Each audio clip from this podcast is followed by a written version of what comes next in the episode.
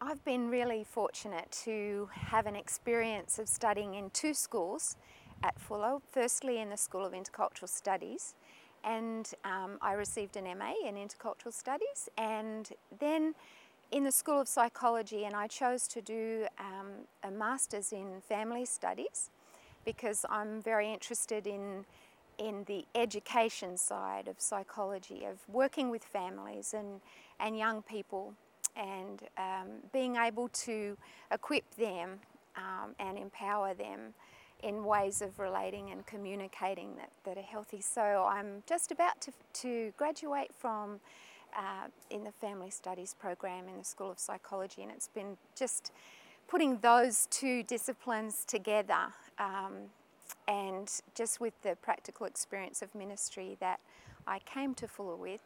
is just a, a really rich, rich um, experience for me personally. Um, but way beyond that, I feel like I really have something